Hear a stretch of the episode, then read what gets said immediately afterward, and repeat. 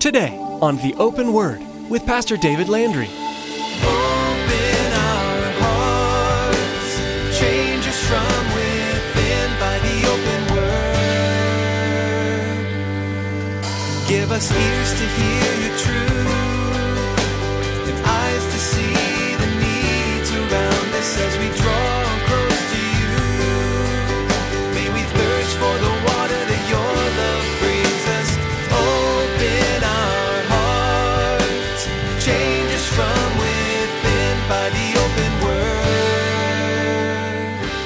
Jesus says that no man comes to the Father except through good intentions. Amen? No, that's not what he says. I just want to make sure you're listening. No man comes to the Father except through me, through him, through Jesus Christ. So you see, that's the easy response to that when people say, well, everybody is actually going to go. The easy response, a almost a non-confrontational response is, well, that's interesting, but you know, my Bible says that Jesus said that no one can go to the Father except through him. The way to God is paved with good intentions, right? Absolutely not. The Bible clearly states that the message of the cross is foolishness to those who are perishing, but to us who are being saved, it is the power of God. In today's program with Pastor David, we'll be encouraged by the simplicity of the gospel. Yet while many will be saved, more will choose to reject such a simple message of reconciliation. The way to God is narrow, and it is only through the Lord Jesus Christ that we must be saved.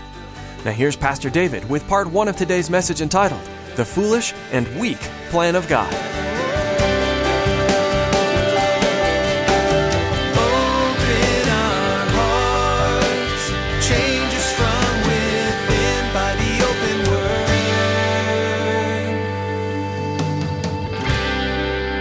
We're in 1 Corinthians, we're in chapter 1. Uh, the title of the whole series is A Modern Church in Ancient Times. And the reason I've titled it that is because the issues that Corinth was dealing with, they're the same things we deal with. It's the same problems no matter what era we're living in, what century we're living in, because we're all human. And uh, again, as, as, Solomon told us, there's nothing new under the sun. Uh, it may be dressed a little bit different, the technology may be different, but we're still dealing with human issues. Um, we touched lightly on Paul's ministry in Athens before he came to Corinth and how he had debated with the philosophers there in Athens up on Mars Hill. And, and I shared with you that Paul's philosophical debate with those guys, it really didn't bring a whole lot of fruit. Uh, and so now he comes to the Corinthians, and as we've read in these earlier passages, he comes not with the wisdom of words, but with the simplicity of the message of the cross. And that's what Paul is bringing home here to this Corinthian church. Uh, I want us to pick up there, 1 Corinthians chapter 1. We're going to begin in verse 17. And this whole discourse, again, is, is partly a response to actual events that, that had taken place prior to Paul's arrival there in Corinth. And, and secondly, also because uh, the Corinthians need to know uh, where to focus their faith, whether it be on the wisdom of man or the power of God and, and the strength of the message of the cross. So we're looking at verse 17 there in 1 Corinthians chapter 1. And Paul says, For Christ did not send me to baptize but to preach the gospel, not with wisdom of words, lest the cross of Christ should be made of no effect. For the message of the cross is foolishness to those who are perishing, but to us who are being saved, it is the power of God. Now, we'll go back to the completeness of that verse here in a moment, but uh, first of all, I want to cover a little bit more of the background. Uh, again, as I shared prior to Paul coming to Corinth, he had been there in Athens. Prior to that, he had been in Berea, he had been in Thessalonica, he had also been in Philippi, and all of those. Each one of those had responded to the gospel message as Paul preached it. Uh, different city, uh, some of them a, a little bit different culture, but for Paul, it was pretty much the same message at each of those previous places. Again, Berea, Thessalonica, and Philippi. And as we take a look at that, you can keep your place here in Corinthians, and you can go to the left a couple of blocks to the book of Acts, and we're going to look at a few things here in Acts. In Acts chapter 16, during Paul's second missionary journey, if you remember in reading the book of Acts, there was a desire in his heart to go and preach the gospel in the area of Asia. But, church, what happened with that?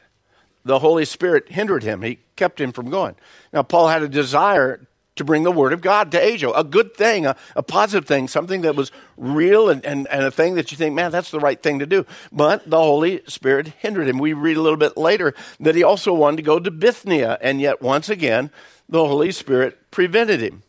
And so now in Acts chapter 16, down in verse 6, we read this. Now, when they had gone through Phrygia and the region of Galatia, they were forbidden by the Holy Spirit to preach the word in Asia. And after they had come to Mysia, they tried to go into Bithynia, but the Spirit did not permit them. So, passing by Mysia, they came down to Troas, and a vision appeared to Paul in the night. A man of Macedonia stood and pleaded with him, saying, Come over to Macedonia and help us. Now, after he had seen the vision, immediately we sought to go to Macedonia, concluding that the Lord had called us to preach the gospel to them. Well, the us and the we there is Luke, the writer of Acts, and he is now joined with Paul in his missionary journey, and that's why we see uh, that writing there it was from there that they actually traveled over to Philippi. And since there wasn't a synagogue in the city of Philippi, on the Sabbath day, they went out of the city down by the riverside where, uh, again, prayer was being made on a continual basis. And they sat down and they began sharing the truth of the scripture, the truth of the word of God with some of the women that are there. A great work of God was then done in that area in the life of this woman named Lydia and then all all of her family. And he continued preaching the gospel. He continued sharing the hope and the truth of the message of the cross there in that area until some turmoil came, some persecution came. Uh, he got thrown in jail. And if you remember, uh, in that whole event, the Philippian jailer came to Christ and his whole family came to Christ. Now, there, there was this all of this stuff, this persecution, these beatings, this imprisonment. But you know what? A powerful church was birthed out of that. We look at the book of Philippians, it's about Philippi. Uh, we look at the writings to the seven churches in Revelation. One of those is to the church of Philadelphia, not Philippi. Different church, okay? But we understand again that the power of the church that Paul helped see birthed there was great, and they always had a special place in Paul's heart and life. Now, then in chapter 17 of the book of Acts, we read where they passed from Philippi to Thessalonica. It was there in Thessalonica where, where Paul continues his pretty much his, his normal course of action. He went into the synagogue and began reasoning on the Sabbath day. And what did he reason? Did he pull out the book of Romans and share Christ with him from the book of Romans? No, he didn't write it yet. Uh, and so what he was doing is he was sharing from the Old Testament scriptures from the Old Testament scriptures showing them Christ, showing them the hope of the Messiah. In Acts chapter 17, we read these words in, in verse 2. Then Paul, as his custom was, went into them and for three Sabbaths reasoned with them from the scriptures, the Old Testament scriptures, explaining and demonstrating that Christ had to suffer and rise again from the dead, and saying, This Jesus whom I preach to you is Christ. And some of them were persuaded and catch this, and a great multitude of devout Greeks, and not a few of the leading women. All of those joined Paul and Silas. Now, again, understanding what we're reading there, again, another good church was birthed at that point in time. Paul's writings, 1st and 2nd Thessalonians, to that church in Thessalonica. Again, a good church, solid church was born there. Why? Because he reasoned with them in the synagogues and using the scripture, declaring Christ, declaring him crucified and risen from the dead. Now, again, persecution came, a riot came, but yet still a powerful church was born in the midst of it. And from there, Paul and Silas were sent off to Berea by night because of the persecution, because of the threats against his life. In Berea, we, we see a little bit of a different response to the gospel and the preaching of the Christ. Uh, uh, again, they went into the synagogue. They began opening the Word of God with the Jews and with the devout Greeks that were there. These were uh, proselytes that had come out of the Greek culture into Judaism, were learning the, the Jewish scriptures, and Paul's in there ministering to them. Down in verse 10 of chapter 7, we read this that when they arrived, they went into the synagogue of the Jews. Now, these, the Bereans, they were more fair minded than those in Thessalonica. I know some versions, they, they were more noble than the ones of Thessalonica, in that they received the word with all readiness and then they searched the scriptures daily to find out whether these things were so. So, in other words, Paul would come and he would share with them during the synagogue, and he would open up the scriptures to them, sharing with them uh, from a variety of Old Testament passages about the coming of Messiah, the fact that he would have to suffer and that he would have to die, but that he would rise again. And so, these Bereans, as it says, more fair minded, more noble minded, or more, I, I think they just probably thought a little bit more than the Thessalonians, they would go home home and they would study the scriptures. A minute, that sounded pretty good while we were at church, but I'm going to go home and study. I, I don't know if you ever do that, but I hope you do. I, I, hope that sometimes, somewhere, either myself or some other pastor will say something to you that you think, wow, I, I didn't realize that. And then you go home and you open the word and you study it yourself. You know what? Because that, that's when it really connects with you. That's when it really becomes yours. Well, for these, they, they went and they studied, and it says that many of them believed, uh, and, and also a few of the Greeks in verse 12, it says, and prominent women as well as men. So again, a, another church was born. Again, they, they came to a saving knowledge of the truth of Christ the Messiah because of the preaching of the cross. Yet once again, persecution came and so we, we read in verse 13 the Jews from Thessalonica learned that the word of God was preached by Paul at Berea. One of the worst things you could do is preach the word of God. Uh, Persecution is going to come on you. So they came there also and they stirred up the crowds. Verse 14 says, Then immediately the brethren sent Paul away to go to the sea, uh, but both Silas and Timothy remained there. So those who conducted Paul brought him to Athens, and receiving a command for Silas and Timothy to come to him with all speed, they departed. So there from Berea, he now goes down to Athens by himself. Uh, Silas and Timothy still back in Berea.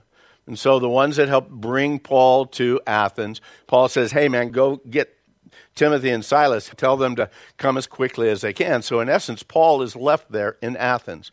He enters this great city of Athens, uh, home of so many pagan worship centers, filled with all of these pagan idols, all of this secular philosophy that was going on. So much so that down in verse 16, it tells us that he saw that the city was given over to idols city was given over to idols. What a desperate situation. What a horrendous situation that was. But that was the truth of that culture. And yet, in the midst of all of that, he was still able to find a Jewish synagogue a Jewish synagogue in the midst of all this uh, paganism. And so, once again, as his custom was, verse 17 tells us that he reasoned in the synagogue with the Jews and with the Gentile worshippers, and in the marketplace daily with those who happened to be there. Now, it was here in the marketplace that another interested audience began to take notice of, of what Paul was saying. Verse 18 says that the uh, certain Epicurean and Stoic philosophers encountered him.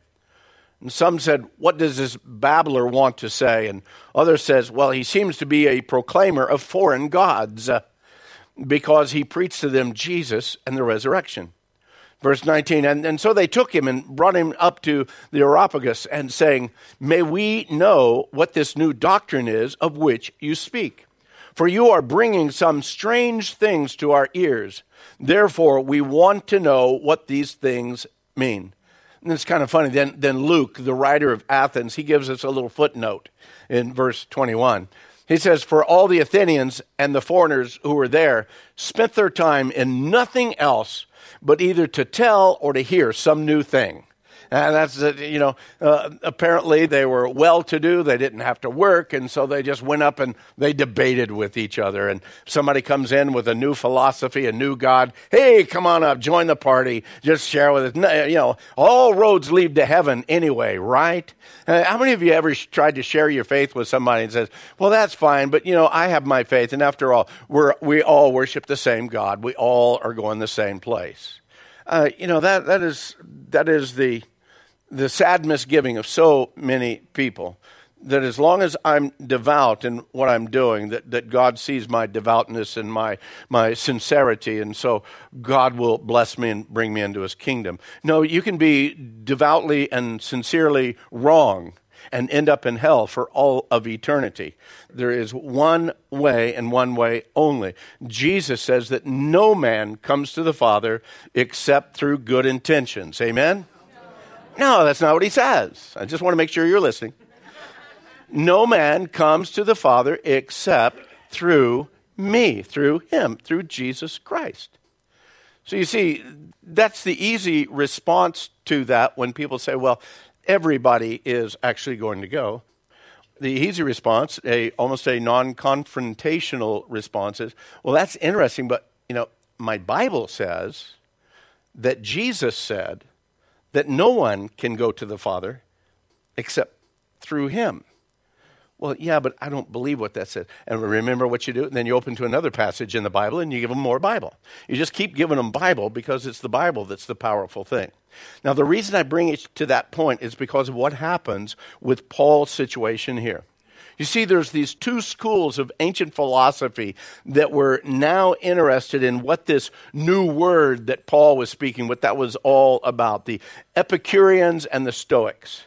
Now, the Epicureans, they, they were materialists, they, and they were atheists, by the way. Uh, by and large, their, their goal in life was simply to seek out pleasure.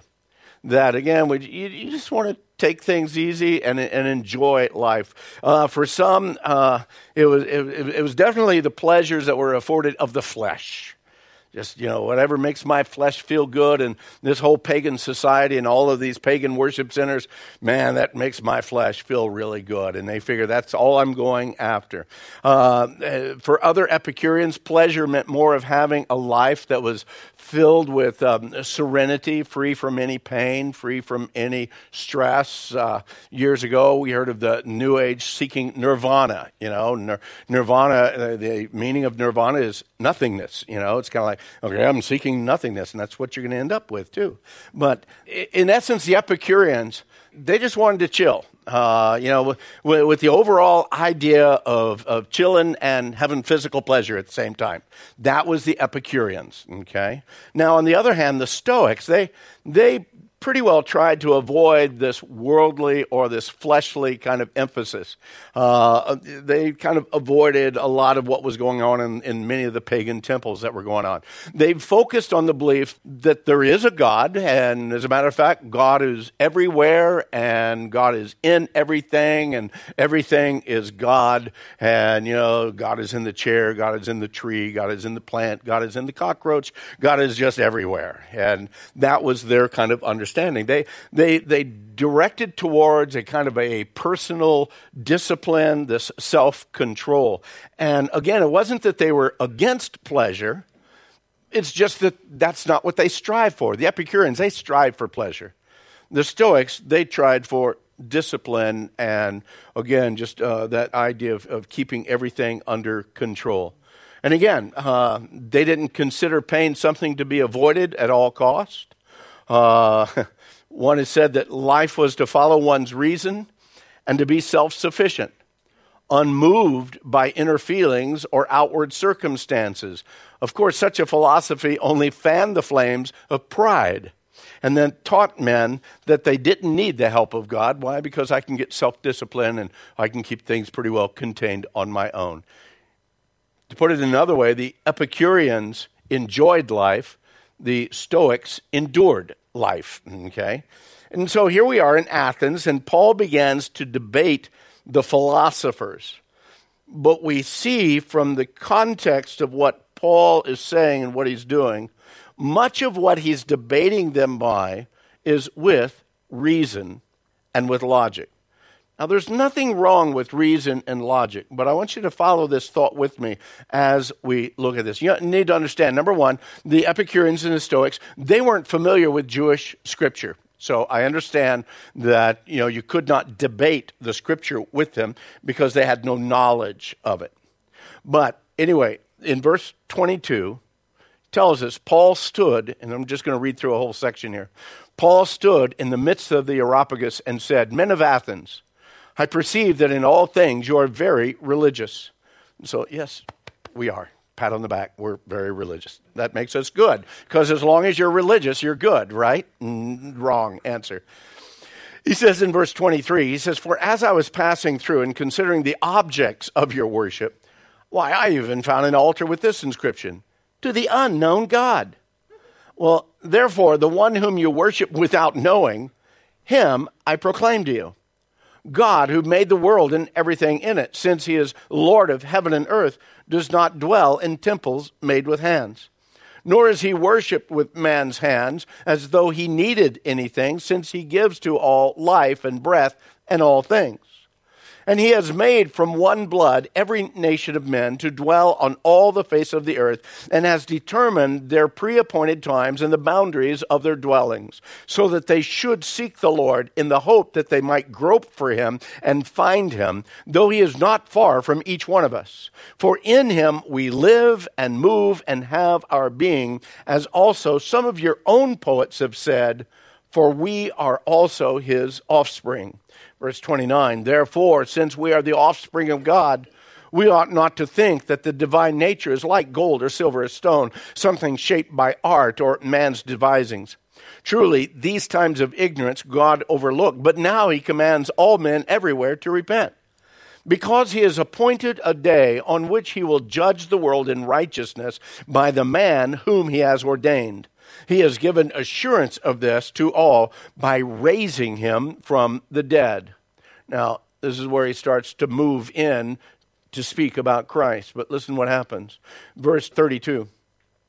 And when they heard of the resurrection of the dead, some mocked, while others said, "We will hear you again on this matter." And so Paul departed from them. However, some men joined him and believed among them Dionysius the Areopagite, and a woman named Damaris, and others with them. I don't know if you caught that or not, but at the end of his preaching time there in Athens, there wasn't a huge drive to the altar. There wasn't a lot of people coming to faith, a, a few. He gave the name of one guy by the name of Dionysius the Areopagite, and oh yeah, there was a woman named Damaris, and well, yeah, a few others. It's interesting when, when I look at this, and we'll get into it a little bit more. These other churches, Philippi, Thessalonica, Berea, many people, many prominent women, a multitude came and followed. Here, just a handful. It was then, after these things, uh, chapter 18, verse 1 says, After these things, Paul departed from Athens and went to Corinth. You see, he didn't stay there very long. I don't think a church was really birthed in Athens. But once he arrived in Corinth, he went back to what he had done before. He reasoned in the synagogue every Sabbath, persuading both Jews and Greeks. Even in Corinth, there was still a great amount of persecution, but that comes when you're speaking the fullness of the truth, and man just does not want to hear the truth.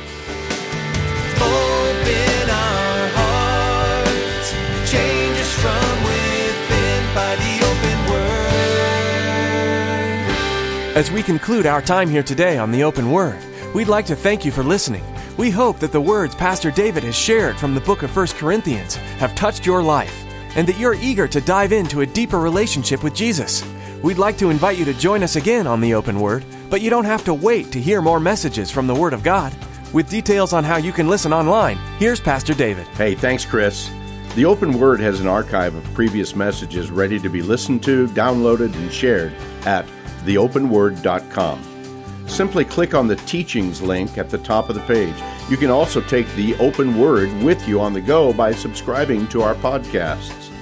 This can be done through our website or by searching the open word on iTunes. By subscribing, you'll have sound, biblical based teachings with you anytime and anywhere. Thanks, Pastor David. While you're at theopenword.com, be sure to click on About for information about the ministry of the Open Word and more about Pastor David. There's also a link to Pastor David's blog, another great resource that looks deeper into what the Bible is teaching us. That website again is theopenword.com. That's all the time we have for today here on The Open Word. Join us next time as Pastor David continues teaching verse by verse through the book of 1 Corinthians. Thanks again for tuning in, and we hope that you have a blessed day.